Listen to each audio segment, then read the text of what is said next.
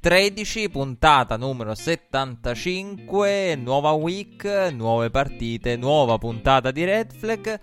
Dobbiamo partire da, dalle gare di questa settimana con una premessa e andiamo subito al dunque, anche se questa è stata una settimana abbastanza povera di gare, devo dire una delle settimane meno ricche a livello di, di partite, d'altronde spogliata dal Covid, spos- spogliata dagli spostamenti che ormai ci regalano doppie partite il lunedì, partite che il martedì, partite che slittano dal martedì.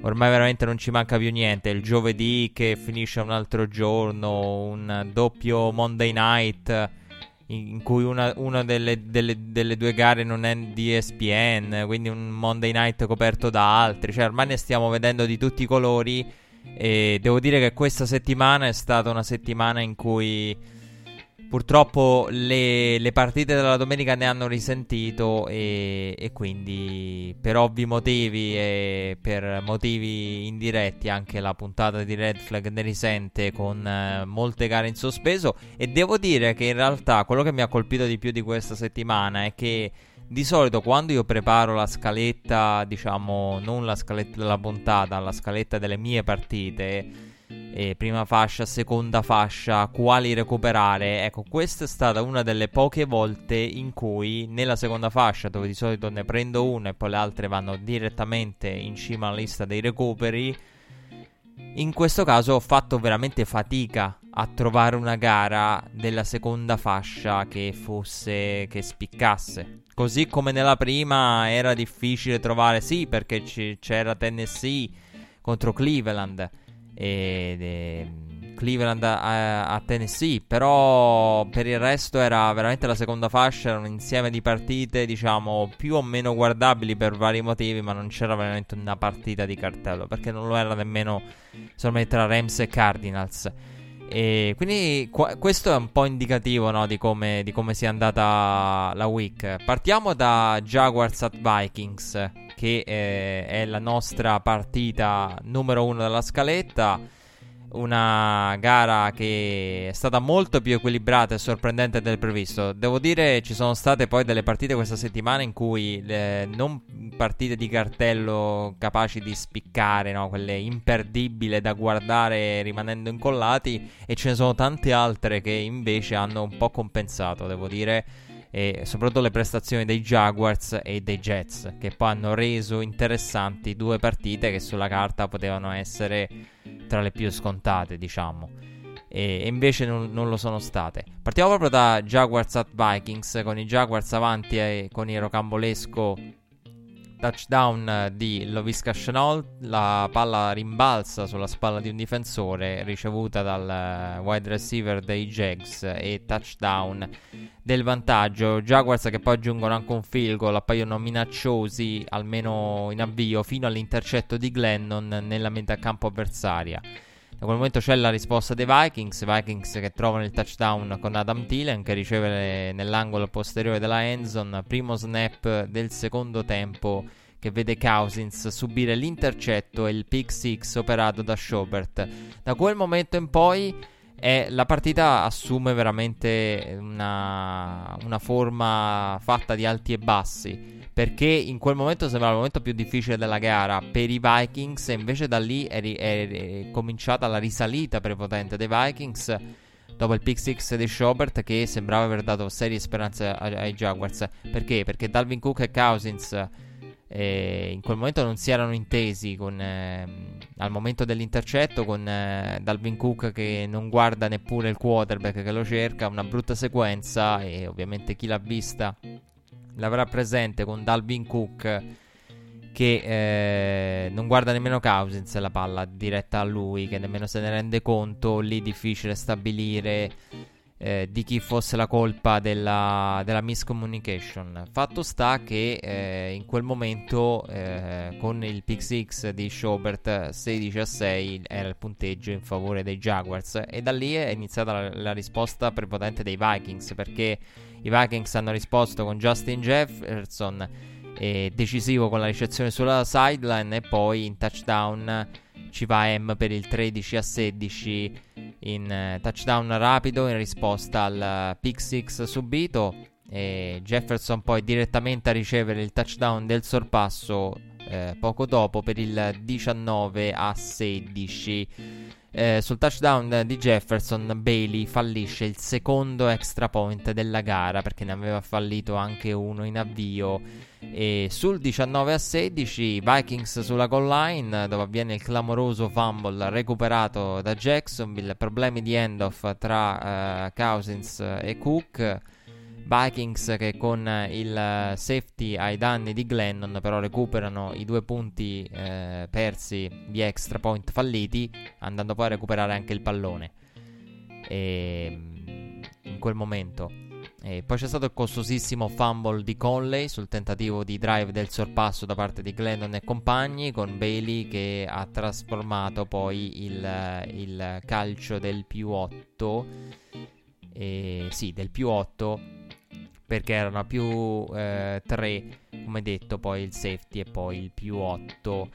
Eh, targato Bailey.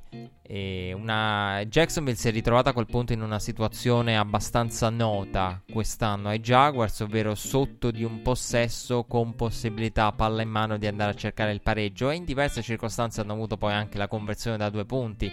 In molte di queste l'abbiamo vista fallire poi la conversione da due punti del pareggio, come è capitato a Luton. Abbiamo visto anche Minshew in una situazione simile. E con i Jaguars, che una, sono stati la squadra in assoluto quest'anno capace di rimanere aggrappata a tante partite e poi di perderle eh, senza, troppi, senza troppo impensierire gli avversari. Che poi, in un certo senso, è quello che serve a livello di scelte al draft. Cioè, segnali incoraggianti, bella prestazione, però poi alla fine l'importante è che la perdiamo. Volendo per chi pensa no, al tanking, quello strutturale, no? E, e, quindi situazione nota per i Jaguars che con il drive del pareggio di Glennon che arriva nella endzone e questa volta del, a differenza della precedente esperienza targata a Luton eh, la conversione da due punti del pareggio viene trovata. E da quel momento inizia poi il finale assurdo perché eh, I Vikings hanno l'opportunità per calciare de- per la vittoria. Bailey va a calciare e fallisce. Jacksonville a palla. Sembra tutto destinato all'overtime. Draw chiamato da, da Gruden.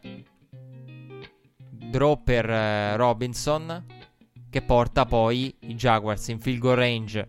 Field goal range al limite del field goal range di McLaughlin. Che va a calciare a sua volta per la vittoria per Jacksonville, andando poi a fallire. Quindi a quel punto overtime, palla in mano ai Vikings, Cousins viene fermato, Glennon intercettato e alla fine la vince Minnesota con il calcio della vittoria di Bailey curiosa sequenza finale con Zimmer che non si fidava a mandarlo in campo, non voleva proprio mandare Bailey a calciare anche quando la palla era sulla goal line, sulla linea delle due, praticamente l'equivalente con la scrimmage sulla linea delle due del vecchio ex- extra point.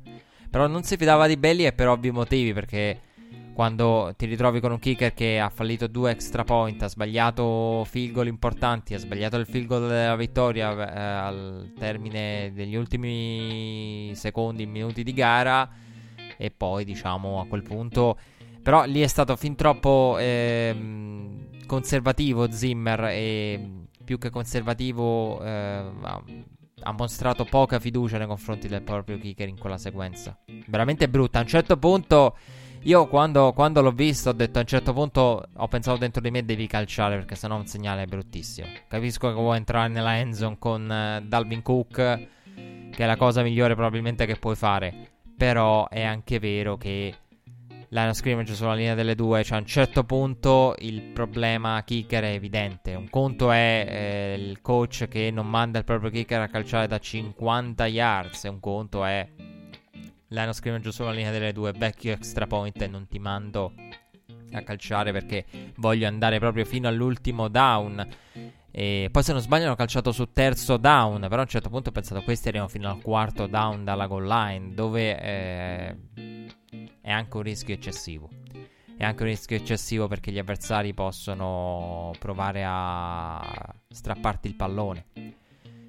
Eh, o comunque quello è l'intento a quel punto. Comunque, fatto sta che i Vikings l'hanno vinta, una partita sofferta, però che permette ai Vikings di risalire, di aumentare le proprie probabilità playoff, che si sono praticamente duplicate. E sono sempre sotto il 50%, quindi è una squadra che deve avere delle combinazioni a proprio favore. A tal proposito, vi consiglio di andare a vedere le percentuali di raggiungimento dei, dei playoff targate Pro Football Focus sono anche state mostrate durante il Sunday night di ieri. Eh, però i Vikings sono, sono, cresciuti man mano e sono ritornati a, ne, negli ambiti che, che, che competono a questa squadra, ovvero record 500 o più. Quindi sono ritornati a 500. Eh, Browns a Titans, una squadra abituata ad essere abbondantemente sotto quota 500 sono i Cleveland Browns, ma non quest'anno, non quest'anno perché Browns eh, hanno fatto un lavoro eccellente in questa stagione, 9-3 il loro record.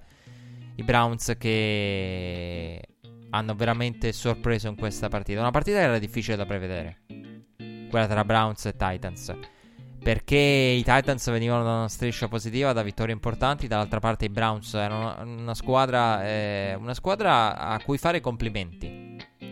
Questo sicuramente lo erano ancora prima di questa gara, perché il problema dei Browns era, ma i Browns non hanno, no, si sciolgono di fronte ai Ravens, si sciolgono di fronte agli Steelers, si sciolgono di fronte alle squadre migliori di loro, però hanno fatto il proprio dovere contro le squadre che erano alla portata. Quindi, per quello è una squadra a cui puoi fare solamente i complimenti per il lavoro svolto. Perché alla fine è lì, è lì che secondo me lì è il coaching, dove no, il coaching solido che ti, ti fa vincere la partita che devi vincere. E poi magari il salto di qualità in più quando conta magari non lo riesci a ottenere, non lo riesci a fare, però ecco in questo senso sono riusciti a fare il proprio dovere.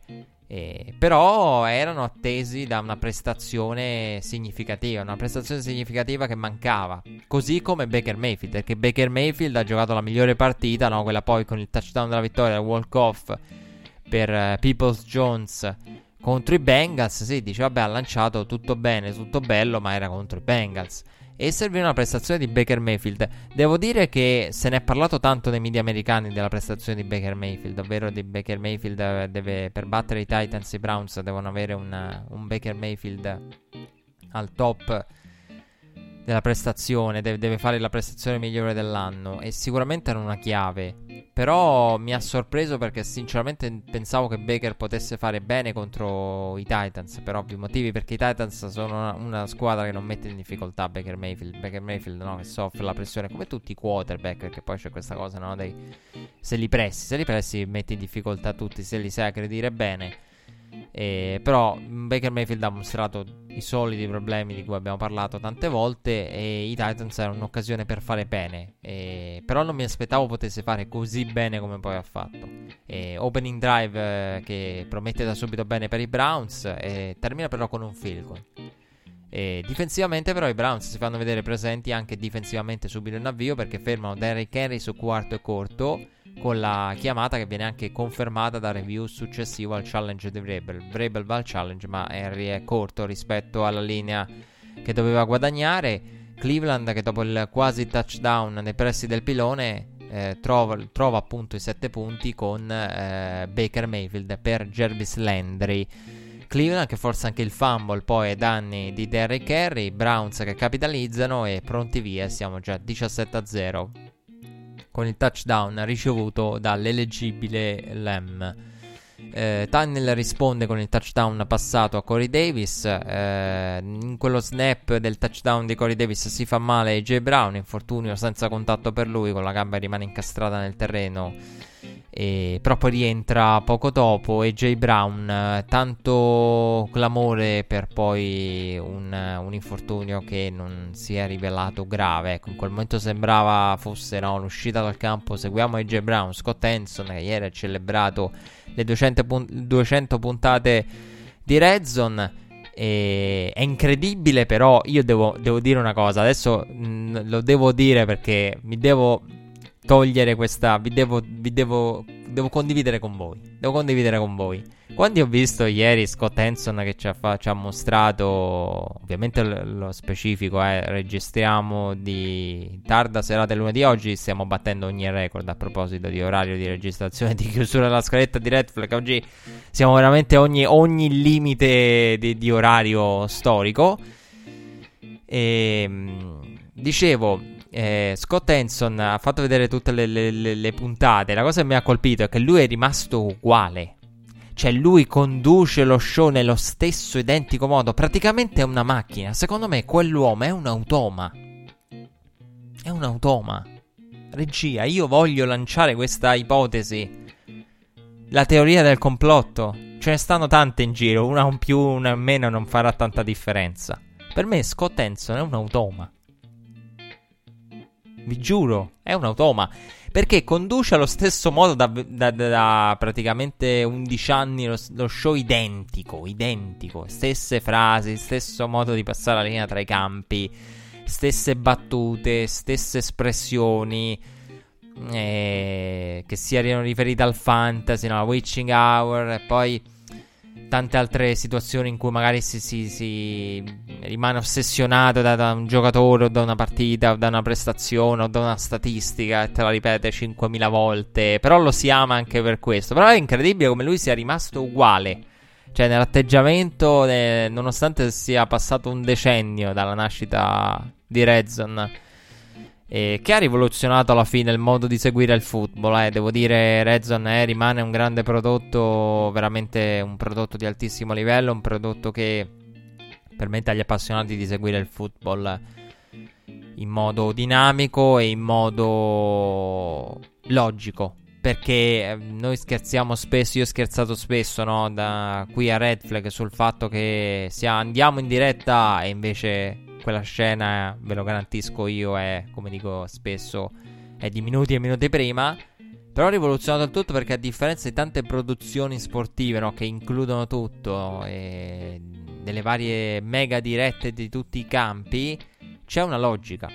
Cosa che in molte trasmissioni del genere non c'era una, una logica. Eh, non c'è una logica magari si butta dentro, passiamo la linea A, passiamo la linea di qua, passiamo la linea di là, però nel, mentre magari ti perdi tanto. Qui invece Redzone ha la capacità no, di integrare, che poi quella è la differenza.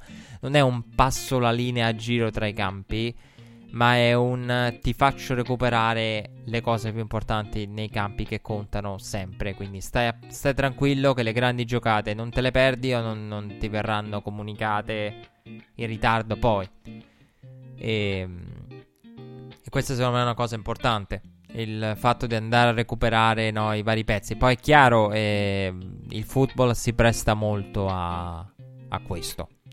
Si presta molto all'incastrare a mo' di mosaico. Perché poi Red Zone è un processo dinamico che noi vediamo in diretta, ma se ci pensate eh, se eh, l'NFL volesse potrebbe praticamente prendere i migliori snap di ogni momento delle varie partite in ordine cronologico a fine giornata, mischiarli tra loro a fine domenica e fare un mega calderone, una Redzone versione post prodotta. Perché poi fondamentalmente Redzone è la versione in live, con i limiti che live la diretta impone, di quello che potrebbe essere anche un prodotto del genere che ovviamente non avrebbe senso perché non guarderebbe nessuno, nemmeno io. Quindi non lo guarderebbe proprio nessuno. Però, eh, per farvi capire, no, di Ryzen eh, si avvicina molto a quel genere di prodotto lì. Del tutto il mega calderone di tutte le azioni più importanti dei vari campi. Però ve lo fa in diretta. E quello è un grande lavoro, un grande lavoro anche di chi comunica nelle, nelle cuffie, comunica e coordina Scott Hanson perché poi è anche il lavoro dietro le quinte che è un lavoro importante quindi è stato celebrato Redzone come programma ieri e se lo merita. E come ci siamo arrivati a parlare di Redzone? Eh, ci siamo arrivati, ah sì, con AJ Brown e tutti ossessionati dall'infortunio di AJ Brown, che per fortuna non si è rivelato grave quanto eh, all'inizio potesse far pensare. Bomba poi a quel punto di Baker Mayfield per Peoples Jones, terzo touchdown in quel momento passato del primo tempo di Baker. 24 punti concessi dai Titans e non è ancora finita la prima frazione. Non era ancora finita la prima frazione. E poi 90 yards di drive, 11 giocate per il 31 a 7. Baker per Higgins, 252 yards. Toccate in quel momento da Baker Mayfield, 4 touchdown passati, 31 a 7 con 90 yard di drive in 11 giocate. A eh, in quel momento mettere eh, una seria, seria ipoteca sulla partita che è rimasta tale fino alla fine, se non per il piccolo brivido finale. Cleveland che a ridosso dell'intervallo colpisce ancora con Chubb e è incredibile come quel finale di tempo dice ammazza, ero, eh, appena lo rivedi pensi ammazza, eh, 31 punti, ammazza mh, 17 a 0, 24 punti, 31 punti, no non, anco, non, era ancora finita nemmeno a quel punto perché a ridosso dell'intervallo metto Chubb. E Tennessee in tutto questo negli ultimi tre possessi offensivi aveva due free and out e il fumble. Perché la domanda che a questo punto uno potrebbe farsi sentendo questa partita, se non l'ha vista, il mio racconto, la mia analisi è: sì, vabbè, 31 punti, ma gli altri dov'erano? Gli altri erano in free and out, free and out più un fumble. Questa è la verità. Gara eh, sul 38 a 7 negli spogliatoi, migliore prestazione dei Browns eh, probabilmente in quel primo tempo da un decennio a questa parte, il miglior tempo, migliori del, delle migliori frazioni di gara messa a segno da Cleveland eh, di sempre, degli ultimi anni, della storia recente, diciamo, di sempre, di, di, sicuramente di sempre rispetto a molti di noi che l'hanno vista, sono abituati più alla Cleveland recente. E perché bisogna veramente tornare indietro per, per, trovare una Cleveland del genere. Bisogna tornare alla Cleveland di Bill Belichick. Bisogna tornare alla Cleveland. Poi, soprattutto, un, una, un, es, un exploit, un, un, tempo così dominato. Cioè, anche in stagione, un tempo così dominato è dura da trovare. E Titans che poi nei primi 5 minuti del secondo tempo, i primi 5 minuti abbondanti vanno a segno due volte Pruitt riceve sul primo, nel secondo re- eh, recupera il fumble perso portandolo nella endzone con uh, fumble rischiato, fumble però recuperato da Pruitt che lo porta nella endzone come detto, è un secondo tempo che vede i Browns alzare il piede, alzare forse un po' troppo il piede. Tennessee trasforma quello che sembrava un garbage time lungo un tempo in un brivido finale, visto che hanno poi tentato l'onside kick sul 35 a 41 con eh, il, il, un field goal di Cleveland che l'ha un po' rispedita indietro che c'è stato quell'avvio lì con i Tennessee subito a segno nei primi possessi del secondo tempo, poi il field goal di Cleveland ha un po' riallargato le distanze e poi si arrivi all'onside kick, però la gara era finita, lo era, lo era anche prima e il vantaggio era troppo grande per essere colmato per i, per i, Titans che devono analizzare quanto accaduto in questa gara e la loro incapacità di, di fermare Cleveland, la loro incapacità di mettere pressione a Baker Mayfield perché eh, sicuramente è mancata la pass rush e dall'altra parte una Cleveland che può essere secondo me contenta dei di quanto fatto offensivamente, soprattutto da Baker Mayfield, una delle partite più più belle della carriera di Baker, sicuramente efficienti, perché poi il discorso è anche questo, che ti, ti permette da un ulteriore passo avanti.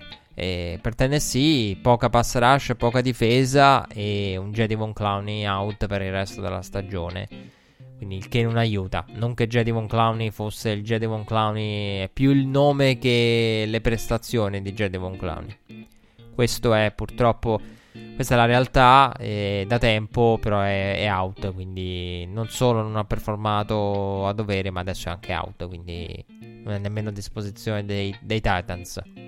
A disposizione dei Jets c'era invece la prima W potenziale, invece no, un'altra L per i Jets contro i Raiders in casa a New York. Jets avanti con il touchdown passato da Sam Darnold. Jets che lo scorso anno, eh, ricordo, sorpresero i Raiders e li sorpresero anche malamente. E fu anche una partita abbastanza sconvolgente, forse l'upset dell'anno, poi lo, lo, abbiamo definito man mano anche così, come una delle partite più sorprendenti. Raiders eh, quest'anno sarebbe stato più sorprendente però, devo dire. Perché un conto... Lo scorso anno fu sorprendente, però quest'anno i Jets eh, sono una squadra ancora più in difficoltà rispetto allo scorso anno e, e poi sarebbe stato ancora più sorprendente, devo ammettere, perché comunque c'è già un precedente. Quindi una volta li sorprendi, se li sorprendi... Infatti io avevo nella mia schedina NFL e sono in striscia attiva grazie al touchdown eh, di Carr per Rags, eh, il walk-off. Eh, mi, mi, tiene la mia striscia di settimane produttive di NFL, di, di schedine NFL eh, portate in cassa, come si suol dire.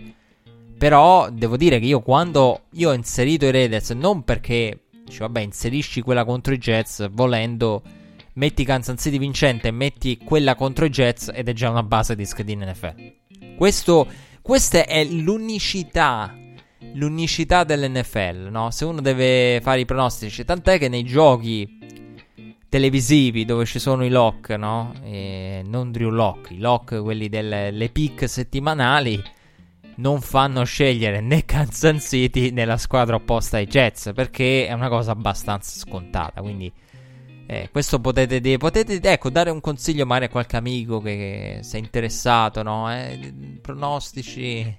La squadra contro i Jets e Kansas City vincente.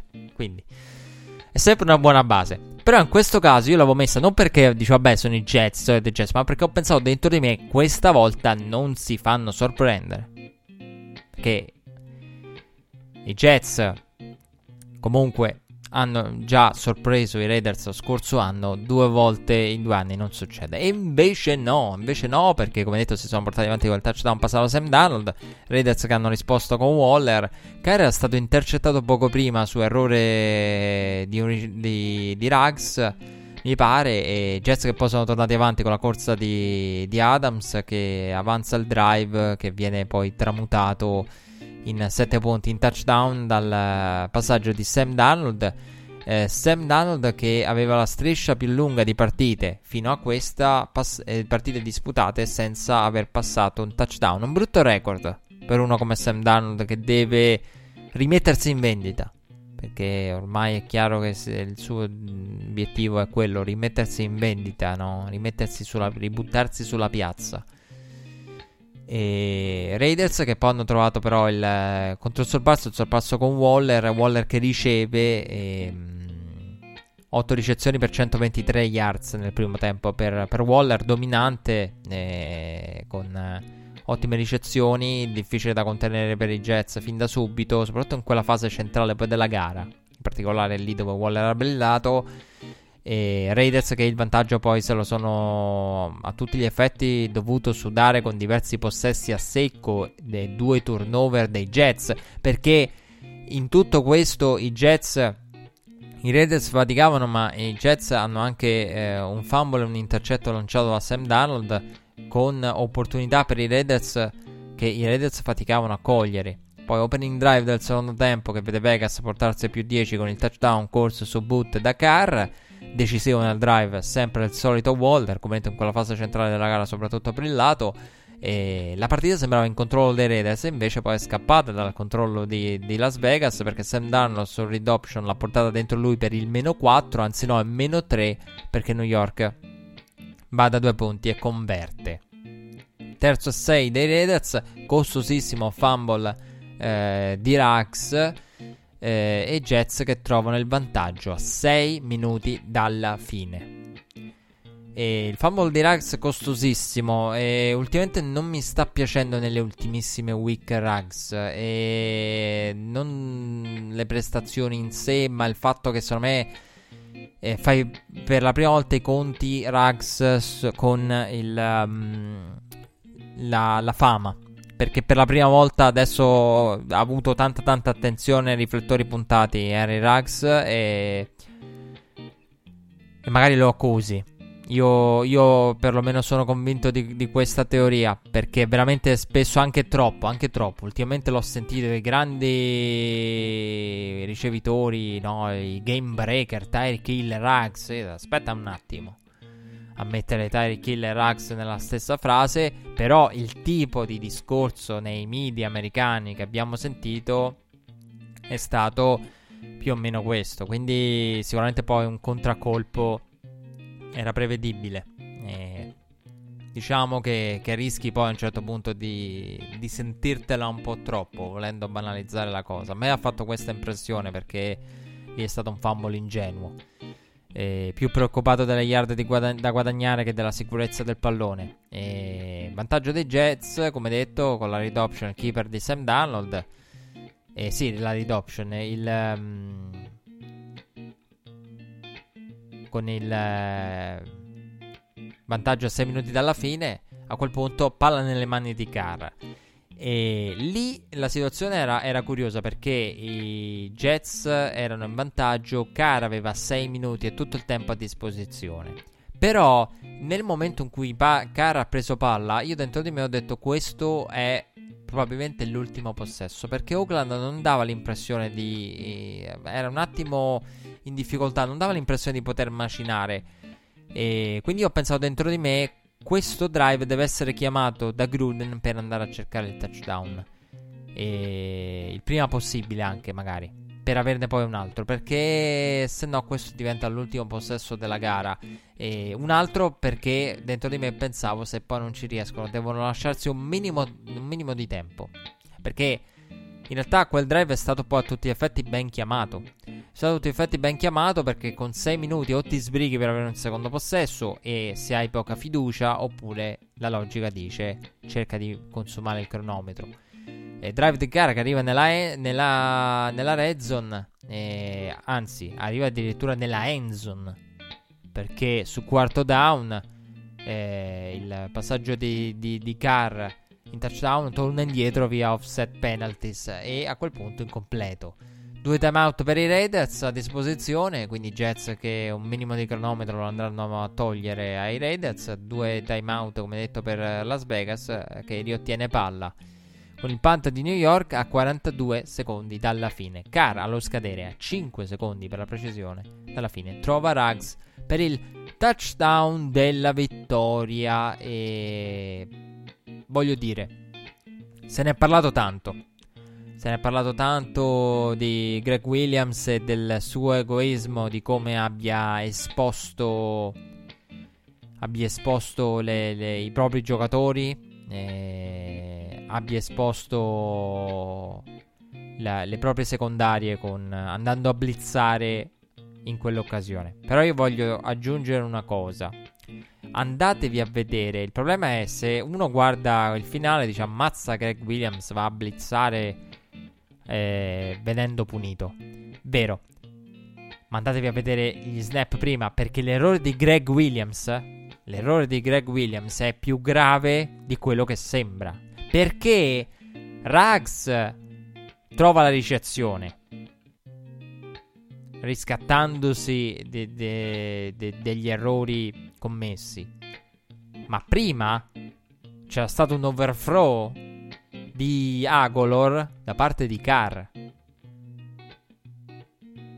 Sempre blitz, sempre opportunità per andare profondo Carr per Agolor.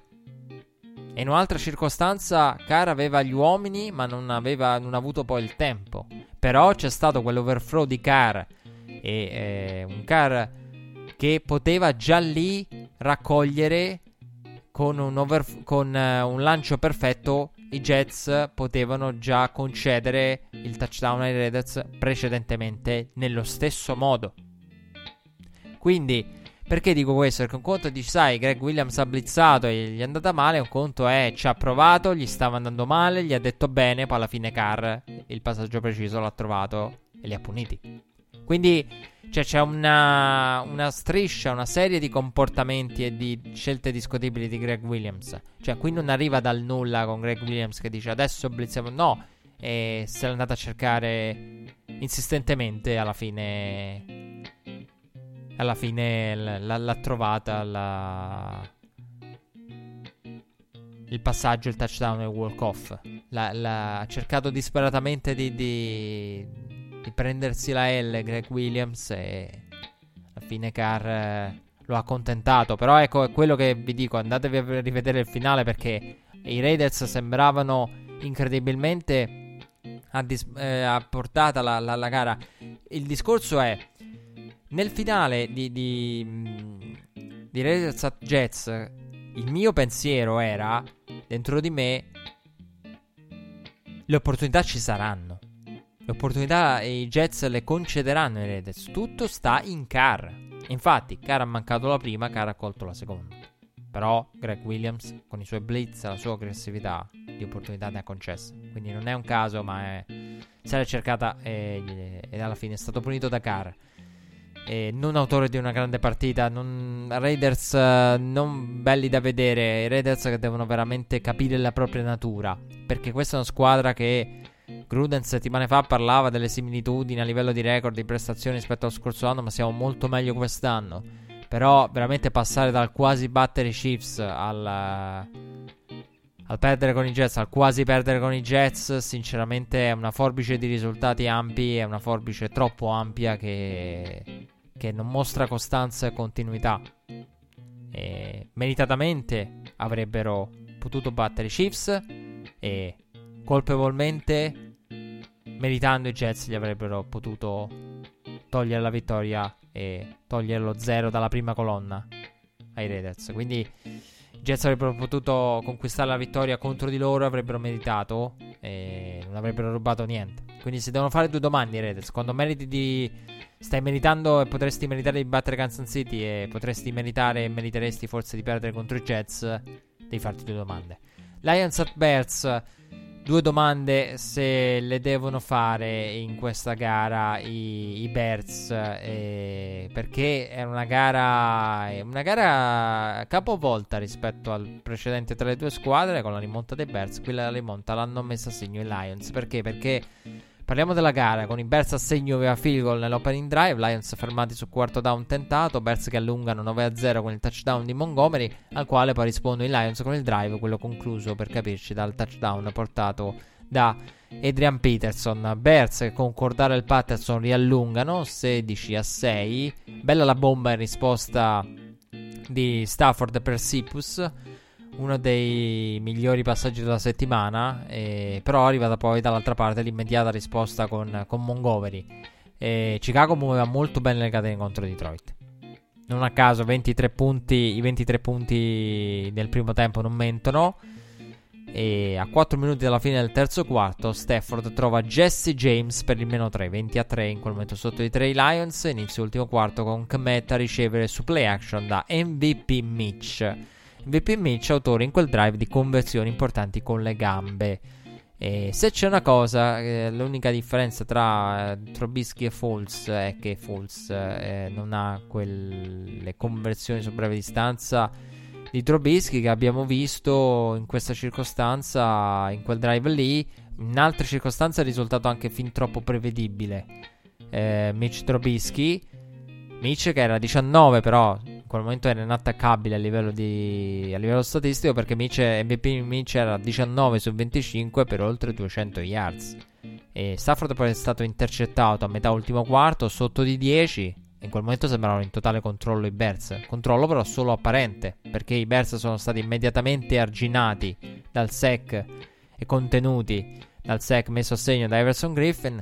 A 2 e 18 dalla fine, Stafford trova il touchdown per Marvin Jones, il touchdown del meno 3, dal 27 a 30, fumble costosissimo di MVP Mitch sul terzo quarto in situazione di gestione del cronometro o comunque nel caso specifico di ricerca del primo down con l'intento di gestire il cronometro, Detroit sfrutta l'ultima field position opera il sorpasso con Adrian Peterson, il più 4 e Bears eh, pessimi, pessimi, pessimi nel finale a livello di awareness, a livello di comprensione del contesto e delle, del football situazionale perché cosa è successo? Allen Robinson su terzo down esce prima del marker. Si, si, perde il marker, non sa più dove si trova, esce prima del marker. Poi quarto e corto, a 12 secondi dalla fine, con un timeout a disposizione. Cosa fai?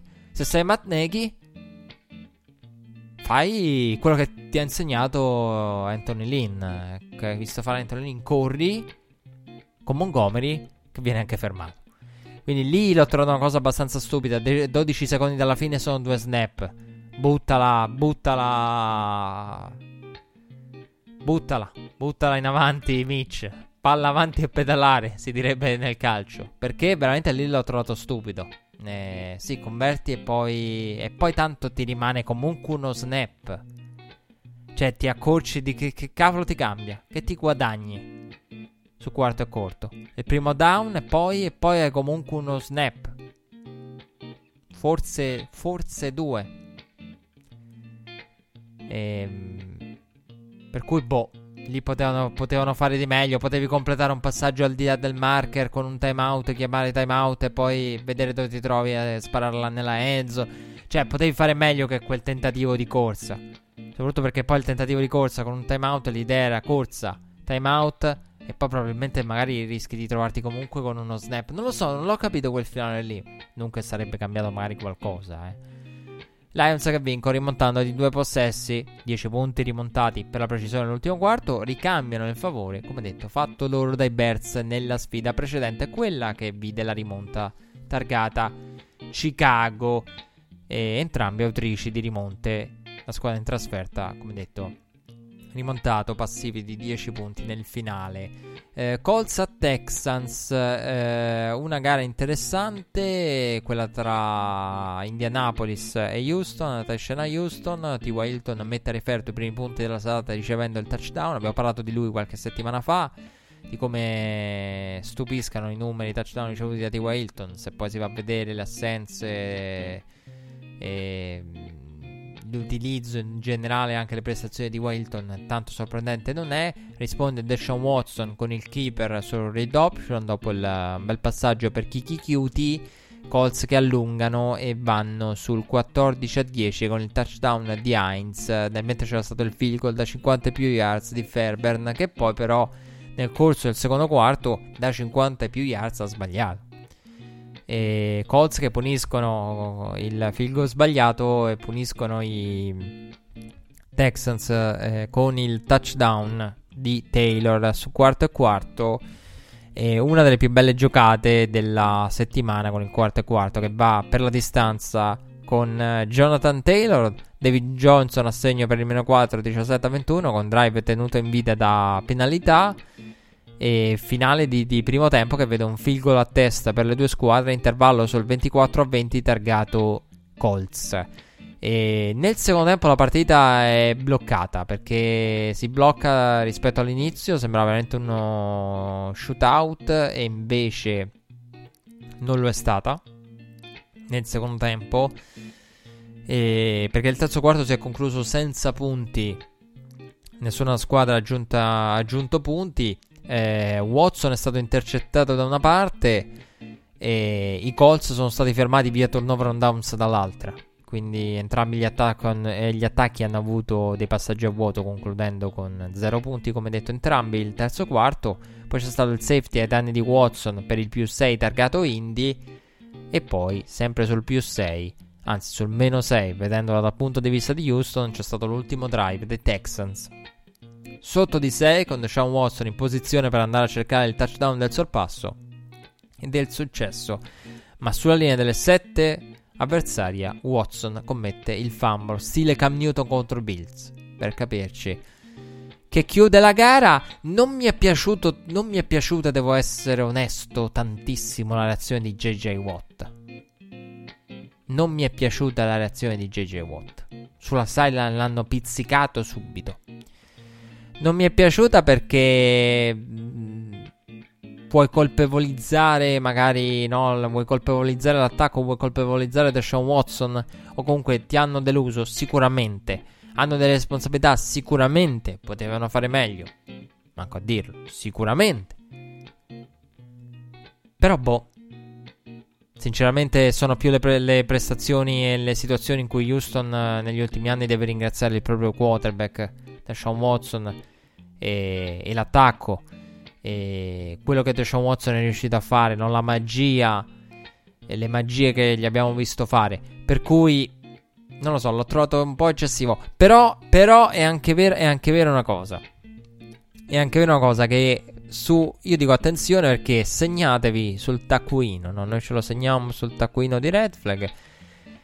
Il nome di JJ Watt perché ultimamente JJ Watt è molto molto scontento di tutto quello che accade in casa Houston, è abbastanza infastidito, seccato da quello che accade in casa Texans, come dargli torto. Come dargli torto. Che però ecco, dai problemi, cambio di coach, la ragazza delle pubbliche relazioni, e, mm, tante situazioni che non sono andate giù GG Watt, la delusione, la frustrazione anche espressa nelle interviste del...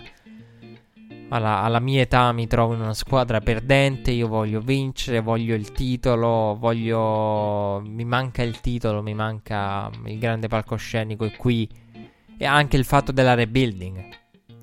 Il non prendere bene eh, l'idea di rebuilding, perché poi il discorso che JJ eh, Watt non ha, non ha, gradito e quando ha parlato nell'intervista ha parlato del fatto la rebuilding a me non interessa. È stato sincero, però ripeto, è, è difficile criticare un atleta, è difficile criticare un personaggio no, importante, l'uomo più importante della storia franchigia degli Houston Texans. Poi l'atto pratico solito discorso. Sean Watson a fine carriera potrebbe dire la sua a tal proposito, però difficile dire qualcosa perché uno pensa, cioè in quel caso era, se ne è parlato tanto anche nei debate show, perché il discorso è quello, JJ Watt dice, disse ai tempi sono stanco di, di la, rebuilding, la rebuilding ad alcuni non interessa, a me non interessa, cioè...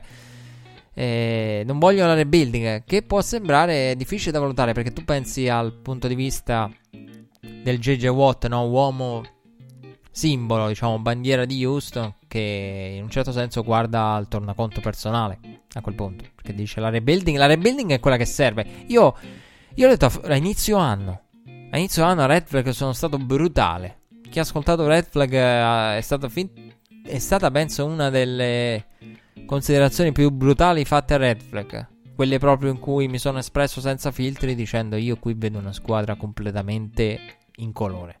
Houston. Ed è brutto. È brutto. Dove per incolore si intende che navigherà nel nulla, perderà tante partite, ma ne vincerà a sufficienza da non poterne beneficiare quanto magari ne avrebbe bisogno poi al draft. Dissi, nella prima puntata dell'anno. E più o meno ha preso quella piega. La stagione di Houston. E con la sorprendente cacciata di O'Brien quella mi ha sorpreso e ne parlammo ai tempi. Perché mi ha sorpreso. Però ecco, non ce la faccio a criticare un JJ Watt, ma capisco anche il discorso del sì. Le ultime uscite e le ultime reazioni di JJ Watt, sì. Mol- lui pensa in questo momento, sta pensando molto a se stesso. Strano dirlo di una persona con il grande altruismo mostrato dentro e fuori dal campo in ogni situazione, in situazioni di catastrofi situazione di, di, fare del bene alla comunità in tutte le forme, non solo in casi straordinari. JJ Watt ne è stato l'esempio, non a caso, premiato e, e riconosciuto da tutti. Però in questo caso a livello prettamente sportivo l'età gli fa guardare no, la situazione personale e magari anche quella reazione subito pizzicata del non reagisco bene a questa partita, a questa sconfitta, poi magari pensandoci su, no, capisce che, che non ha senso criticare e andare a prendersela con chi comunque ci ha messo tanto e ci sta dando tanto per, per Houston. Senza Falcons una gara che sideline non ha visto reazioni strane se non uh, un Drew Brees in borghese con, la, con, le cuffie a guidare, a, a, sorvegliare sull'attacco guidato da Tyson Mill, un Tyson Mill quasi intercettato Eh, in avvio, Ruffin the Passer che però avanza il drive. Tyson Mill trova per Trequan Smith il primo touchdown della sua carriera. Io non ci potevo credere, non ci potevo credere. Tant'è che quando l'ho recuperata la gara, ho visto il touchdown di Tyson Mill, ho detto io devo andare a cercare. Ma possibile che non abbia mai passato una di quelle bombe subentrando, no? A Drew Brees. E invece no, invece no. E... È anche vero che ha passato po- talmente poco che statisticamente zero touchdown era la norma, in realtà. Però mi ha sorpreso che mi è venuto il dubbio no, delle giocate, ma veramente primo touchdown passato, effettivamente era il primo touchdown passato, lo hanno detto anche durante la telecronaca, perché precedentemente ne aveva messo a segno solo uno e in pre-season.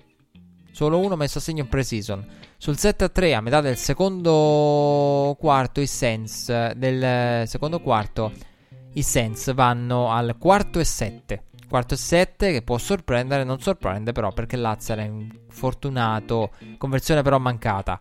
E Tyson Mill dopo il primo touchdown passato ci prende gusto e lancia per Jared Cook il secondo touchdown della propria serata e della propria carriera per il 14 a 6. Falcons a fine primo tempo a ridosso della goal line costretti al field goal, il terzo per un totale di 9 punti. Falcons che hanno queste partite in cui mettono field goal su field goal su field goal. E New Orleans è un qualcosa che riesce a sfruttare bene dei Falcons. E in cui realizzano, eh, si trovano a calciare tanti field goal, fin troppi field goal e vediamo Q molto attivo, più di quanto vorrebbe Atlanta, senza ombra, ombra di dubbio.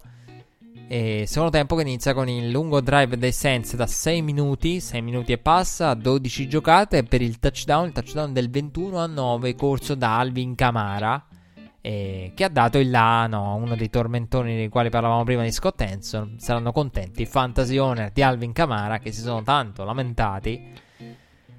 Eh, tant'è che io l'ho scritto. Il bello è che l'ho scritto nelle note perché evidentemente ero in quel momento talmente infastidito da questa cosa di, del fantasy che l'ho riportata nelle note. La serie oh, beccate questo touchdown e mo non rompete le palle. Perché per averla scritta nelle note, per averla scritta nelle note, le, di solito quando aggiungo nelle note tra parentesi divertenti, eh, è perché sostanzialmente quella cosa o mi fa ridere, oppure in quel momento mi dà troppo fastidio, oppure una, una cosa che mi, mi fa imbestialire magari. E oltre alle giocate degne di nota, mi segno anche no, tra le note anche questo. E mi sono segnato, segnato proprio saranno contenti i Fantasy Owners. Sulla scaletta di Redflag. Ora perché non siamo in una diretta televisiva, se no vi farei vedere quello che ho scritto nelle note. Però, eh, perché ovviamente il bello è che l'ho scritto prima che Scott Hanson celebrasse i Fantasy Owner di Kamara. Eh, quindi l'ho scritto in anticipo perché ho detto sicuramente arriverà Scott Hanson a ricordarci sì che Kamara quando è arrivato da Mill al Fantasy non ha prodotto eh, non ha prodotto adeguatamente in relazione ai suoi standard. Comunque, eh, inizio secondo inizio quarto periodo che vede l'incompleto di Matt Ryan, challenge dei Saints e la giocata diventa da un incompleto un turnover, eh, un bel challenge review pulito da palla ai Saints. Saints che possono iniziare in ottima field position in cerca del touchdown della chiusura, ma Tyson Miller ricambia il fumble. E i Falcons ne approfittano, capitalizzano, Saints che non, concede- non, non uh, concedevano un touchdown da 42 possessi. E una buona striscia difensiva per i, per i Saints. Falcons, però, che capitalizzano. Saints che poi la chiudono con l'incompleto eh, di Matt Ryan per Julio Jones. Incompleto per, per Julio Jones con i Falcons che sono andati a tutti gli effetti a sparare le, le ultime cartucce con, la, con Julio Jones. Che se avesse ricevuto avrebbe capovolto le sorti del, della gara. Quindi bisogna riconoscere che i Falcons sono rimasti aggrappati eh, nel finale, pur non essendo in partita. Ecco, devo dire, una, una gara. Una gara molto simile alla precedente. Molto simile alla, alla precedente. Con una New Orleans che, che, ha fatto il proprio dovere. una New Orleans che Sicuramente aveva anche no, la, la, fiducia del... Abbiamo rivisto la fotocopia letteralmente dello scontro visto precedentemente appena due settimane fa. tra queste due squadre, quando due squadre della stessa division che si conoscono bene, soprattutto imprevedibili, l'abbiamo detto ai tempi, Falcons e Saints, buttate via i record perché succede di tutto. E qui bisogna dire che sono state due partite con la stessa natura. Molto molto simili. Dolphins at Bengals invece è stata una partita per eh, tre quarti. Poi non l'ho finita di vedere nemmeno io. Perché è successo, è diventata un'occasione per fare a botte.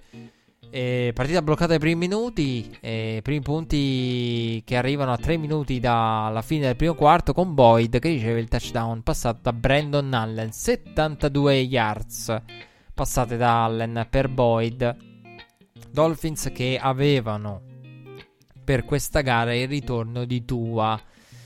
E dopo l'infortunio al e il ritorno di Tua Togabailoa, Miami che accorcia con il field goal successivo al tentativo di trick play con Miami che Flores aveva fatto i complimenti ai Bengals, uh, coaching staff dei Bengals, allo special team dei Bengals, dicendo anche noi abbiamo le nostre armi segrete, i nostri assi nella manica. L'hanno provato, l'anno scorso realizzarono con Sanders, eh, i più attenti ricorderanno, quest'anno hanno provato però penalità offensiva. E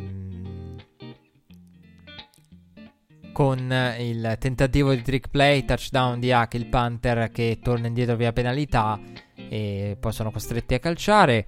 Una partita brutta, devo dire, con uh, Tua a ridosso di fine primo tempo con uh, 8 su 14 per 80 e qualcosa yards. E non una grande prestazione. E ad animarla poi ci pensano, diciamo, Boyd e Howard che si fanno espellere entrambi e da lì la partita diventa una continua provocazione, un continuo stuzzicarsi. E poi sul 7 a 3 a un minuto dall'intervallo Bullock fallisce il field goal del più 7 Dolphins eh, che però eh, lo trovano il calcio a segno con eh, Sanders. Loro non falliscono con Sanders per il 6 a 7 Miami riceve il kickoff del secondo tempo e lì Tua si riscatta un po' dopo un primo tempo veramente anonimo, andando 5 su 6 nel drive e trovando il touchdown dalla jump ball di Gesicki. Dolphins che poi con il calcio di Sanders allungano ulteriormente portandosi sul 16 a 7. E drive che eh, stalla dopo il catch a una mano in allungo di Gesicki sul passaggio, passaggio di Tua Bel catch, bel drive, bel momento, però poi il tutto va in stallo come detto. Miami che aggiunge poi nuovamente tre punti con il, um, con il calcio di Sanders e dopo aver, eh, dopo aver convertito un quarto down proprio con Tua e però in go to goal si fermano i Dolphins. In go to goal è un po' anche un problema che hanno i Dolphins. Sono tante squadre che hanno problemi in situazioni di go to goal. Una di queste è Miami. E poi con il passare dei minuti la partita diventa un'occasione per fare a botte. Finisce 19 a 7. Con la partita a un certo punto è stata fermata. E, e da quel momento in poi l'ho sbirci- ho sbirciato il finale con gli highlights, però era una partita che era diventata già era poco interessante di suo, poi quando ci si mettono anche le scaramucce tra i giocatori a renderla ancora meno interessante, non interessante sicuramente la prestazione di Tua che io continuo a vedere veramente limitato. A me fa paura più che le prestazioni. Io eh, l'ho detto settimane fa e due settimane fa quando l'ho detto eh, nella partita con, termine della partita contro i Broncos, ho detto una cosa è chiara, eh, Justin Herbert è eh, un giocatore dalle prospettive superiori a tua. Credo si possa affermare. Io l'ho detto e non sono rimasto stupito dal fatto che ho detto adesso avrò detto una cosa sconvolgente, la gente rimarrà scioccata. Il finimondo e, invece no, invece sono arrivati tanti pareri che hanno esple- espresso perplessità riguardo tua Toga Veloa. E tanti pareri di ex general manager, quarterback, analisti che hanno detto mm, perché il discorso era quello che facevo io. Justin Herbert, squadra peggiore, record peggiore, meno tempo per essere pronto, buttato subito una mischia e appare meglio. E il problema è, uno dice l'infortunio di Tua. Però l'infortunio di Tua purtroppo è un qualcosa da prendere come dato di fatto e da buttare dentro la, la discussione. Perché Tua che continua a dire anche no, nel, in quella settimana lì, poco mobile, fatica a muoversi, non, non sembra, anche lui stesso dice non riesco a essere mobile come prima e mi sembra di correre nella sabbia e cioè, quella è una cosa che ti domandi ma rimarrà così se rimarrà così in quel caso l'infortunio di tua non è un attenuante momentanea ma è purtroppo un qualcosa da tenere in considerazione poi ho trovato quindi sulle prestazioni questa qua io, io però quello che mi spaventa ripeto non sono le prestazioni sono il fatto che i Dolphins lo stanno gestendo come si gestisce un McCoy un McCown un un, uno di questi qua. Cioè, quello è il problema. Eh, io vedo veramente una squadra come, come se fosse un backup. Cioè, que, que, questo ragazzo è una prima scelta potenziale futuro della franchigia, ma gli viene chiamato, chiamata la gara quasi fosse un backup. Se non addirittura un backup preso dalla strada qualche settimana prima. E purtroppo è così. Questo è quello che mi fa più paura. Perché se chi chiama le partite, chi chiama le partite lo vede in allenamento. Evidentemente non vede niente che faccia dire dobbiamo spingere di più con lui. Però diamogli tempo. Poi ho trovato eccessive comunque le critiche del fatto dell'infortunio poi c'hai più grave, eccolo qua. Due partite subito infortunato. Calma, calma. È rientrato. Ne ha persa una. Calma. Sul fatto degli infortuni. Eh, che poi lì sono gli infortuni gravi. L'NFL non è fatta di piccoli infortuni, gli acciacchi piccoli. Cioè, l'NFL è anche fatta di infortuni quelli grossi. Dove, dove quelli bisogna, sì, bisogna anche vedere quelli. Perché qui è un attimo a no, la Duck Prescott, sempre presente, salta solo un allenamento. C'è sempre poi ha un infortunio che potrebbe stravolgere nella carriera. Quindi però il fatto che tu hai l'infortunio al pollice, sì, più grave del previsto, perderà qualche week, alla fine ne ha persa una, calma. E quindi quello che c'era da dire sui Dolphins, abbiamo detto, come detto, finisce 19 a 7. Una volta sedate le varie risse, la partita rimane pun- invariata a livello di punteggio, invariata a livello di risultato. E questa settimana per gli Eagles che ne perdono un'altra, ma invariato il risultato, varia il quarterback però. Partita vinta dai Packers, uh, Lambeau Field. Eagles che partono bene con il field goal di Elliott per il 3-0. Fermano Green Bay. Arrivano di nuovo in field goal range. Arrivano di nuovo in field goal range. Dove però la pressione su Wentz la porta fuori dal field goal range. È un inizio, stato un inizio strano perché pronti via 3-0. Green Bay fermata. E Philadelphia di nuovo in field goal range e poi riesce ad uscire dal figo range. Pressione su Wentz che lì vediamo però in quel frangente un copione, no? la pressione su Wentz che è un po' il copione che poi darà il via al resto della gara, le difficoltà di Wentz eh, inizierà il tracollo di Wentz perché l'inizio il copione che poi porterà i Packers ad avere 4 sex in praticamente un tempo. E quella poi e da quel momento inizia poi a tutti gli effetti il tracollo perché quello lì è il primo, posse- il primo di 5 possessi degli Eagles conclusi senza punti. 4 punt, 4 punt. E l'ultimo possesso è quello della resa prima dell'intervallo. Con il cronometro lasciato scorrere e raggiungere lo 0 da Doug Peterson senza cercare di sbrigarsi, fermarlo e tentare qualche azzardo. E Packers uh, puliti puliti in avvio, puliti nel primo tempo. Aaron Rodgers perfetto, letteralmente perfetto. Green Bay arriva a costruirsi un vantaggio massimo di 23 a 3. E da quel momento poi vediamo Jalen Hurts inserito da Doug Peterson che su quarto e 18 trova il touchdown del meno 13. Molto molto fortunoso quel touchdown lì. E Eagles che fermano i Packers si portano a meno 7 con il ritorno vincente di Rigor, non meno 6 perché eh, Elliott fallisce l'extra point. Packers fermati via free and out. Earths però intercettato e...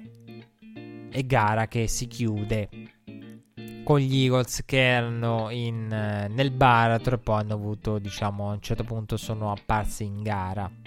E, e adesso ci sarà tanto, tanto da discutere. Perché Doug Peterson ha parlato de, di Carson Wentz, ha detto dobbiamo valutare. E quando si parla di valutare significa che c'è una decisione da prendere e non è automatica. No, no, tranquilli, la prossima è Carson, il nostro quarterback. Però la decisione secondo me è molto più difficile di quella che la gente vuole far credere. Molto più difficile di quella che la gente vuole far credere. E io ho visto questa partita assieme alla partita dei Rams Cardinals, sbirciavo un po' entrambe e a un certo punto poi non avevo il risultato dei Patriots. Non avevo il risultato dei Patriots. E Eagles Packers eh, l'avevo anche inserita nel mio pronostico settimanale dell'NFL. E quindi è una gara che, che, ho, da, che ho tenuto d'occhio. Patriots Chargers l'ho messa diretta, non volevo spoilerarmela. Poi me l'hanno spoilerata. Mi hanno fatto, ma veramente? Ma poi mm, New England sta perdendo i 35. Ho fatto, che? 35? 35? Ehm, il, be- il, bello, il bello, il bello, voi direte, vabbè, ma c'è qualcuno che ti ha scritto che se in quel momento stava guardando New England? No, in realtà mi ha scritto un amico che stava vedendo così i risultati per curiosità dell'NFL. Ma è possibile che in NFL questo c'è una squadra che per esempio sta battendo le altre 35? Io ho fatto, ma chi?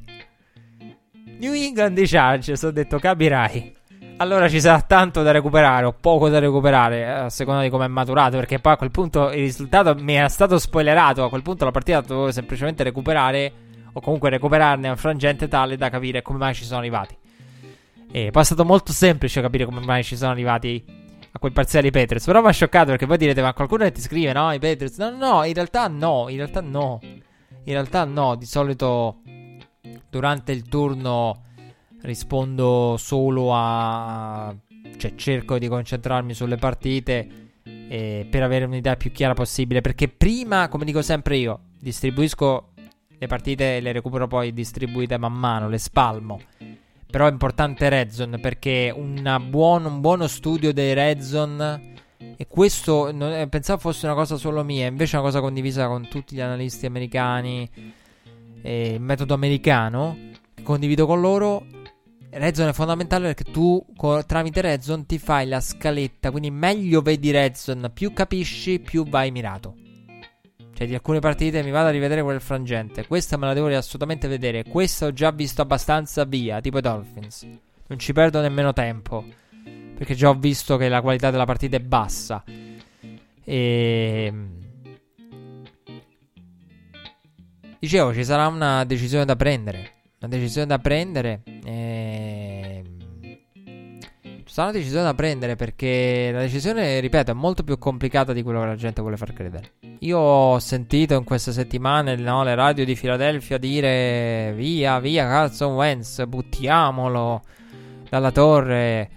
E nominiamo Jalen Hurts subito nostro quarterback unico nostro re guida spirituale problema è uno, la decisione è molto più complessa. Eh, Carson Wentz non è, non è Mitch, MVP Mitch, non è Mitch Trubisky. Mi dispiace, ma non è Mitch. Cioè, se mandi Carson Wentz in panchina è perché poi, lo, poi gli devi trovare un exit plan. Devi trovare no, il modo per farlo uscire e liberartene. Devi trovare anche un pensiero a lungo. Non è uno che metto gelo. Deve funzionare poi. Deve funzionare. Deve funzionare perché. Cazzo, Wentz le prestazioni. Uno può dire sì, adesso si sta mettendo in discussione il suo valore. In questo momento, più che il valore di Cazzo Wentz, Cazzo Wentz non, secondo me non si può giudicare il suo valore. In questo momento è una, una macchina inceppata è rotto, come direbbero. Non rotto, cioè è stato rotto in passato fisicamente, però è rotto inteso come broken. Come direbbero in America, Carson Wentz è una macchina inceppata. Si è inceppato qualcosa dentro Carson Wentz. E quindi è difficile anche giudicare no, un prodotto come un prodotto. No? Quando un prodotto è guasto, non lo puoi giudicare. È chiaro che la recensione sarebbe pessima. E quindi non si può giudicare. Eh, deve, essere, deve, essere, valutato in altri, in altri momenti. Però nel momento in cui è stato no, l'MVP parziale, l'MVP, l'uomo guida, eh, sicuramente è innegabile, c'è stato. E ha raggiunto dei livelli che Mitch, Mitch Trubisky non ha mai raggiunto e tanti altri quarterback. Mo, la sorpresa con il povero Mitch. Però, per fare un esempio generico, Wentz è uno che non puoi mandare in panchina e poi dirgli no, ma Jalen Hurts non è all'altezza, ti richiamiamo. Perché attenzione, io questo Jalen Hurts automaticamente pronto, manco fosse Tyro Taylor che tiene fuori Justin Herbert, Alex Smith che tiene fuori Patrick Mahomes. Cioè, sinceramente io non l'ho visto.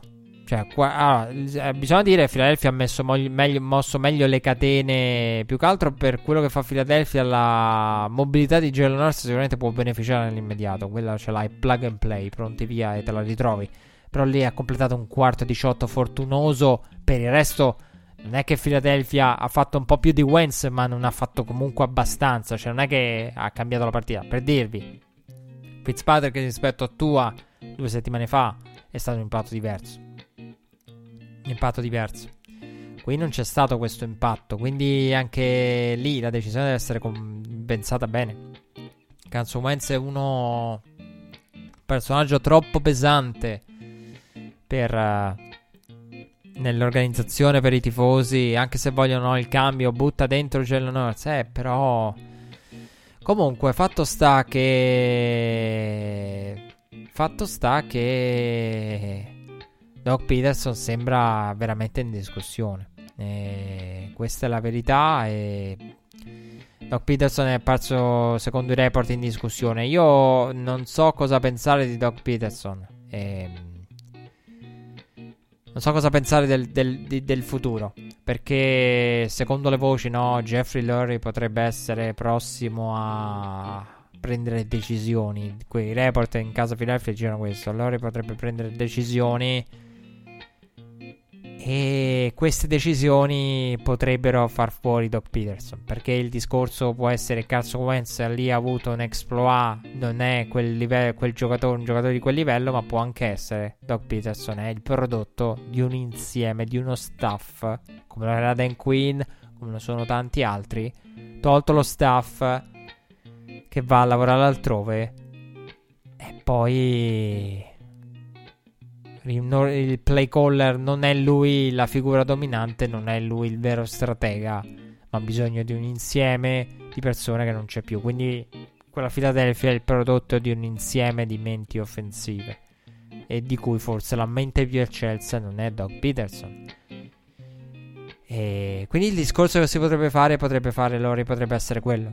E a quel punto mettere in discussione Doug Peterson è, è difficilissimo, è veramente tosta. È veramente tosta perché Philadelphia è, è una piazza che sta sovrarreagendo a quello che accade. Cioè, detto proprio in modo sincero, stanno sovrarreagendo a quello che accade perché questa è una piazza, quella degli Eagles, che ha ottenuto. Cioè, il problema è anche questo. Tu cioè, potresti mettere in discussione un coach che ha vinto il Super Bowl.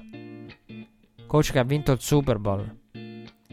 E che comunque tu dici, vabbè, ma adesso stanno male. Eh, Howie Roseman si discute, no, anche lui. Però è gente che ti ha portato al titolo. In molte squadre il titolo non arriva nemmeno a sfiorarlo. Quindi, sei decisione complessa. Compresa quella del quarterback e Doc Peterson ha ci penseremo, vedremo. E probabilmente sarà Jalen Hurts. Sarei sorpreso di vedere Carson Wentz. Però una decisione meno automatica, meno facile, meno scontata da prendere per un coach, per una franchigia, per chi ci lavora, per chi ha anche la propria chiappa in gioco assieme decis- a questa decisione. Patriots at Chargers, la chiappa qui invece è quella che si sono portati a casa i Patriots de- de- dei Chargers, proprio, proprio di chiappa e gli hanno fatto una bella chiappa. Una bella chiappa però con una partita che è uh, dalla natura strana, di quelle che non riesci nemmeno a valutare in modo molto grave per chi subisce certi blowout. Patriots aggressivi nel primo drive, convertono il quarto 2 e vanno a trovare il touchdown con lo sneak di Cam Newton. Chargers, da quel momento inizia il tracollo dello special team dei Chargers perché falliscono il field goal con Badgley e poi Su punt concedono il ritorno di Yoshesky. Patriots che a 50 secondi dall'intervallo allungano sul 21 a 0 e Chargers che provano lo stesso a calciare allo scadere del primo tempo. Voi dite, vabbè, 21 a 0 già la situazione è compromessa. No, i Chargers vanno a calciare lo stesso allo scadere del primo tempo a 58 yards. Che tu dici, Badgley non converte niente ultimamente, facciamolo calciare a 58. Può essere da 58 i due pali li centra. E non so qual è la logica certe volte. Eh, però field goal, vabbè, lì eravamo allo scadere, quindi lo tenti comunque. Però eh, non te lo devi far bloccare. Invece proprio quello che succede: field goal bloccato e Patriots che vanno a riposo con ulteriori 7 punti. All'intervallo 28 a 0, come detto. Dei 28 punti dei Patriots, 14 sono, 14 sono dello special team. Il ritorno di Oshesky e field goal, field goal bloccato e riportato in touchdown. E non a caso il matchup era impietoso. Uno dei migliori special team, una delle migliori squadre del situational football nello special team, una delle peggiori Chargers per quanto riguarda la gestione situazionale dello special team. E Herbert anche intercettato all'inizio secondo tempo e poi Kill punisce Chargers per il 35-0. Herbert verrà poi intercettato una seconda volta a 4 minuti dalla fine del terzo quarto ultimo quarto che all'inizio vede Olszewski sfiorare il secondo ritorno. Perché poi tu dici no, come dico io, una volta è un caso, due volte è coaching. Per due volte Olszewski stava per anche la seconda, sta riportando il secondo ritorno in touchdown. Comunque da quel buon ritorno ne derivano altri tre punti per i per i Patriots. Olszewski che, det- che poi a un certo punto dice "Ma io voglio anche ricevere un touchdown" e lo fa per il 45-0 a completare il risultato finale, blowout totale, imbarazzante. E le notizie sono che Anthony Lynn è ancora sulla propria panchina al momento della registrazione di Red Flag. Anthony Lynn, secondo me, sarà sulla panchina anche alla prossima puntata di Red Flag. Perché eh, quando gli dai fiducia dici che vedi che devi aspettare, devi valutare fiducia da parte degli Hispanos in, in, in Lynn, non capisco. Cioè, se lo volevi mandare via e se lo volevi valutare e, ed esonerare, licenziare la stagione in corso, probabilmente era da fare tempo addietro, molto tempo addietro. Se lo volevi valutare, lo dovevi fare una stagione addietro. Quindi, sinceramente, io penso che Anthony Lynn rimanga dov'è. E non sarei sorpreso nel caso in cui dovesse uscire l'esonero. Però, mai dire mai, non si sa mai, eh. Che poi magari, magari, ecco, magari lo vai a esonerare qui con una partita del genere, che può capitare. Ed è quello il motivo per cui io ce l'ho con il prossimo presidente degli Stati Uniti.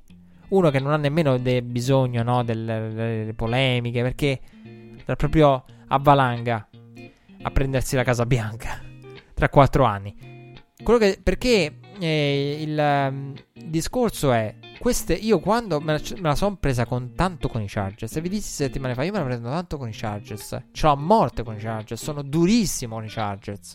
Perché uno dice, vabbè, ma lottano, lottano e poi perdono. Sì, ma quelle sono le partite da vincere. Perché poi la, la, la stagione NFL è fatta di close games ed è fatta di blowout, di botte e cazzottoni che prendi e che dai. Quindi arriveranno poi anche le partite in cui non sarai proprio competitivo. Questa niente. Special team, disastro. Herbert uh, è già in svantaggio e non fa niente per aiutare la causa. Zero punti. Shutout operato dai Peters. Quella contro i Dolphins. Dove c'è special team. Punt bloccato. Coaching. Anche lì. Non sei in grado di lottare. Condividi la division con i Chiefs. Quindi, no, nella stagione c'è l'incontro con i Chiefs dove sai che sarà difficile strappare la vittoria a Patrick Mahomes. Nonostante Herbert ci abbia provato nell'esordio. Però ecco, quello che dico io è. Ci sono quelle partite in cui sai che perderai e sono i close games quelli che fanno la differenza di record. E i close games non puoi sistematicamente perderli. Comunque, eh, Rams at Cardinals, eh, qui il divario era a favore dei Rams, è stato un divario oscurato, ma un divario che poi è uscito. Questo è un po' il riassunto della partita che vi faccio di, di introduzione. Cardinals a segno dopo appena un minuto e mezzo con la bomba di Murray per Arnold. E Rams costretto al turnover on downs, non convertono il quarto e 6. Rams che poi pareggiano eh, nel secondo quarto con il touchdown di Cam Akers. Akers che a 5-20 dall'intervallo viene fermato però sulla goal line sul tentativo di quarto and goal. Rams che avevano riottenuto palla dai Cardinals e in quel momento erano opachi a livello offensivo i Cardinals. E perché i Cardinals in quel momento della gara hanno collezionato 4 free and out. E però lì Arizona eredita no, la field position del turnover on downs su Akers e va free and out, spalla la propria endzone. E quindi anche in quel caso no, quella già faticava, continua a faticare in, que- in, quell'occasione ereditando una field position non ottima, però andando subito free and out. Quindi altra field position buona per i Rams che colpiscono. 52 secondi all'intervallo. Per il 14 a 7 targato Higby. E da quel mom- in quel momento della gara eh, il, i Rams erano avanti. Poi dall'altra parte i Cardinals arrivano a costruirsi l'occasione per il calcio di Gonzales, eh, che però fallisce. Eh, Murray che, eh, Kyler Murray che mh, compresa la bomba iniziale, che c'era la bomba iniziale per Arnold, era 3 su 11 per 74 yards all'intervallo. E Rams ricevono poi il kickoff del secondo tempo, marciano via screenplays eh, a corti al, del pallone con attenzione al pallone per, verso il field goal del 17 a 7. Arizona a metà terzo quarto sotto di 10 opta per il quarto e 12, quarto e 12 convertito per Kishon Johnson, drive che si chiude con il touchdown di DeAndre Hopkins. In quel momento della gara e con quel touchdown i Cardinals sono tornati sotto di 3. In quel momento della gara è un po' quello snodo del, dell'introduzione che vi dicevo prima, perché i Rams erano chiaramente la squadra migliore. Infatti, poi le statistiche di passaggio di Goff, le statistiche di corsa, Anderson Akers sono chiare, emblematiche. Però in quel momento c'erano i break, no? I break erano tutti dalla parte dei Cardinals. Perché turnover on downs, cioè i Cardinals andavano free and out, free and out, però dall'altra parte turnover on downs, turnover on downs, a ridosso de- della end zone avversaria. Quindi si passano da potenziali punti a 0 punti. E, e non solo, dall'altra parte avevano anche convertito il quarto e 12. Cioè, quindi se una squadra aveva convertito un quarto e 12, l'altra aveva, aveva, era andata già a vuoto, aveva visto l'attacco già girare a vuoto con i turnover on downs, compreso quello sulla line. E, però da lì cambia poi la gara che sul 17 a 14 Los Angeles risponde con un drive metodico concluso poi con lo sniff di sneak, sneak eh, di Goff per eh, il 24 a 14 eh, Murray fermato nel possesso dopo ma sul punt arriva un costosissimo muff che ridà palla ai Cardinals a ridosso della Enson. E lì continua il copione, no? Di questo copione dei break sono tutti verso Arizona, però la partita, se la vedevate, era Rams nettamente migliori. E Cardinals che poi ricevono la palla a ridosso della Enson dove entrano poi a tutti gli effetti con il touchdown di Kenyon Drake. E a 10 minuti dalla fine Anderson su secondo e te trova il touchdown del 31 a 21 e, e, da lì inizia poi il divario con i Rams che si riportano avanti e poi i break ricompensano tutto e il divario esce fuori. Perché fumble di Kyler Murray, Rams però sbagliano il field goal, sempre sul 31 a 21, Troy Hill intercetta Kyler Murray per il pick 6 del 38 a 21 e li prendono in largo. E lì da partita no, con i Cardinals aggrappati, Cardinals quasi in parità, Cardinals sotto di un possesso con tutti i break a favore, Rams tutti i break contro, da lì poi il divario con l'intercetto e il fumble si riallarga e quel 38 a 21 era un punteggio, quel punto della gara giusto per quello che si era visto. Poco prima del 2 minute warning Murray trova Arnold per il touchdown del meno 10 finale. La chiude poi la corsa di Goff e la corsa dei Rams, lo sneak di, di Goff. Rams nettamente superiori. Nel secondo pronostico e anche nello sviluppo della partita la, la gara è rimasta in equilibrio, come detto, fin quando i break sono stati da una parte e prestazione di Kyler Murray abbastanza anonima. Abbastanza anonima, abbiamo citato le sue statistiche del primo tempo: 3 su 11 con una, la grande bomba iniziale e poi anonimato. Non al 100% Kyler Murray. Una, una gara che mostra un po' i limiti dei Cardinals. Mostra i limiti, dei Cardinals. I Cardinals che nelle ultime partite ne avrebbero potute, ne hanno vinte solo due. E ne avrebbero potute vincere, avrebbero potuto vincerne solo una calcolandola il Mary. Cioè, questa è una squadra veramente ad una il Mary di distanza da, dal probabilmente non essere giudicata così positivamente come invece viene giudicata. È una squadra che ha mostrato il divario. I Rams hanno, sono andati a, ad accrescere le proprie probabilità di playoff con questa vittoria. Parlavamo prima della statistica. E devo dire, si è visto il divario e i Cardinals sono una squadra che non ha il talento per competere in questo momento con altre, tra cui i Rams. Eh, perché il problema dei Cardinals è quello che inganna, secondo me ci ha ingannato e potrebbe continuare ad ingannarci magari in altre gare, in altre prestazioni, è che questa squadra non ha il talento medio, però ha grande individualità. No, il Buddha Baker che fa la grande partita a livello difensivo. Ne abbiamo parlato, per fare un esempio, per partire da quelli meno noti.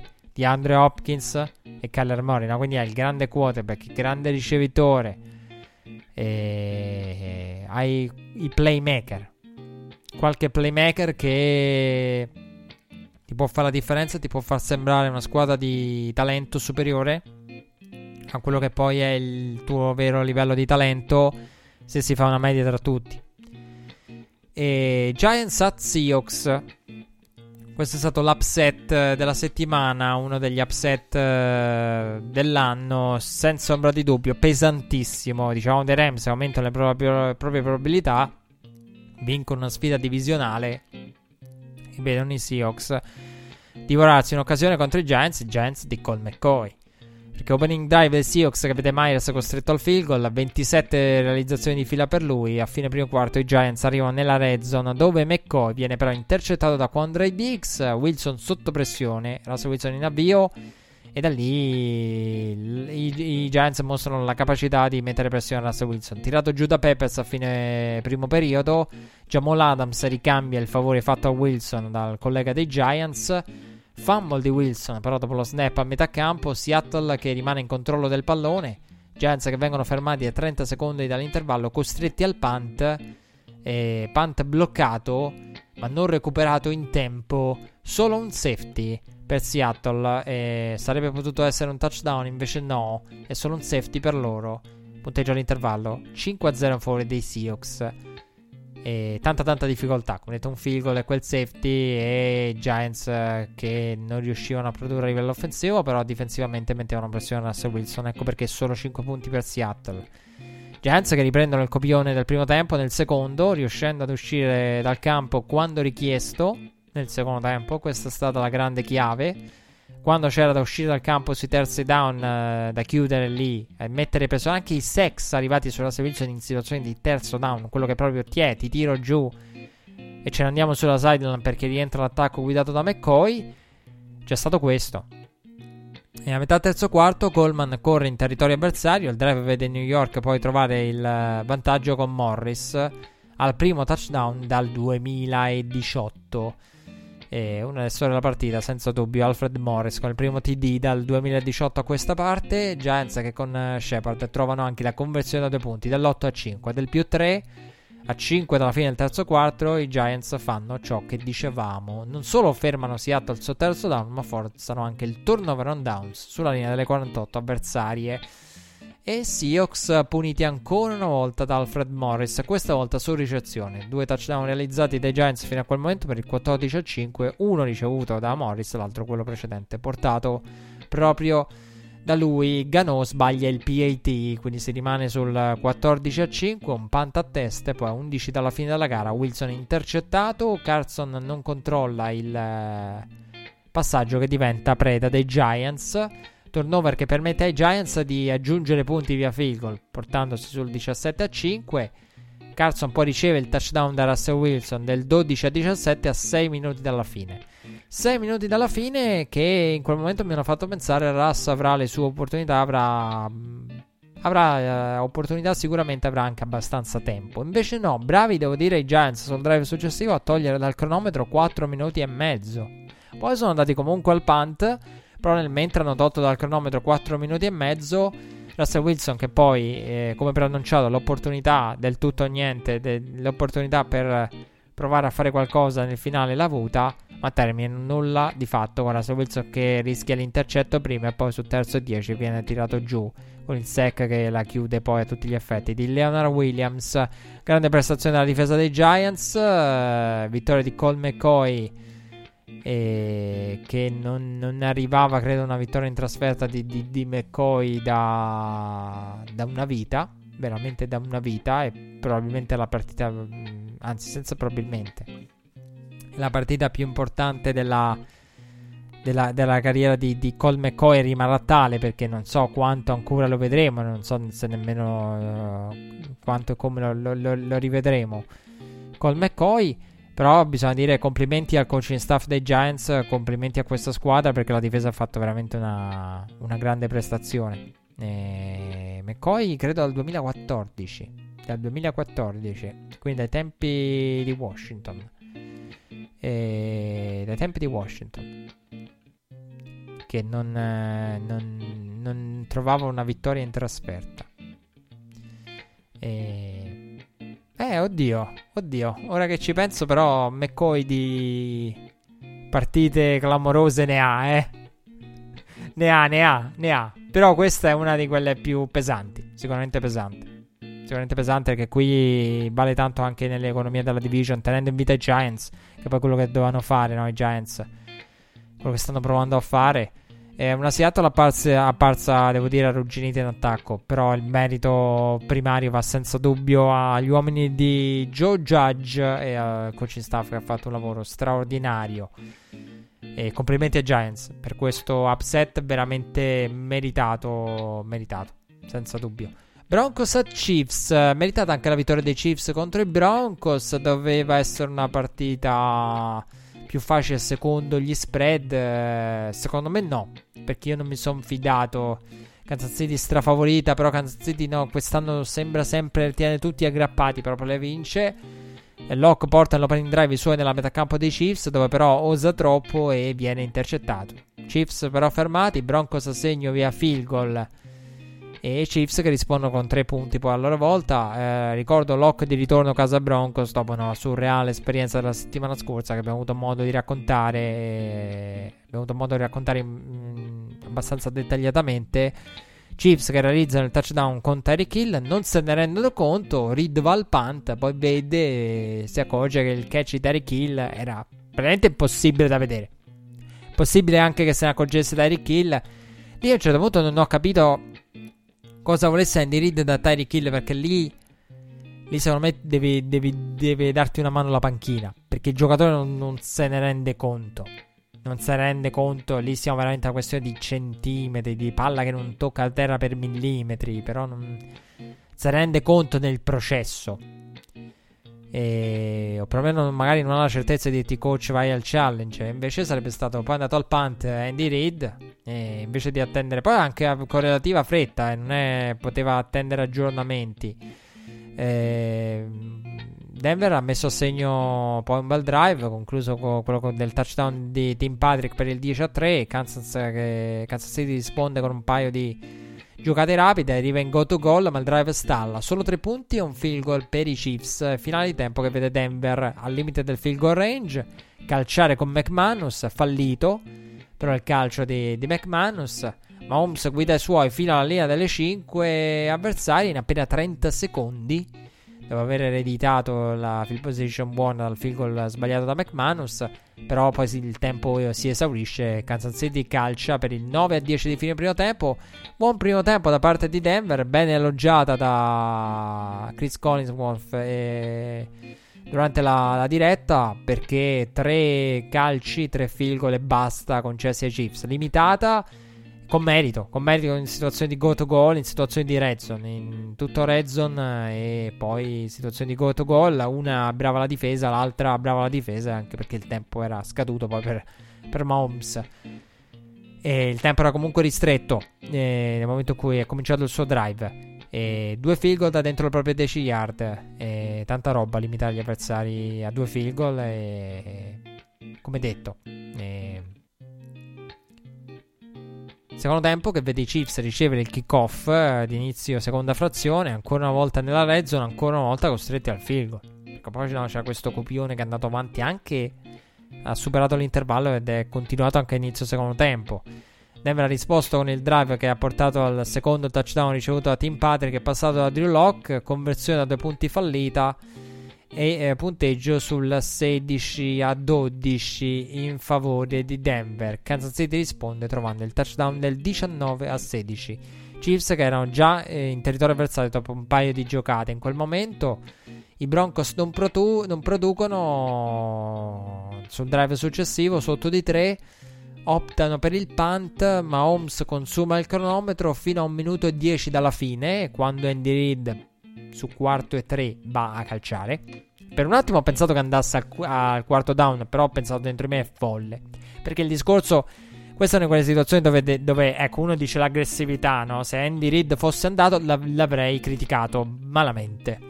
Perché lì la partita era chiara. Drew Lock, se un touchdown in un minuto non te lo fa. Non te lo fa. Cioè, proprio non, non te lo fa. Ehm perché gli devi, cioè, devi proprio escludere, come quello che dicevano, abbiamo fatto discorso fatto tante volte in altre situazioni. Field goal, 6 punti, escluso qualunque field goal del pareggio. Deve andare per 7 punti Drew Lock? Te lo fa in un minuto e 10? No, non credo. Nonostante non abbia giocato poi in modo brutto.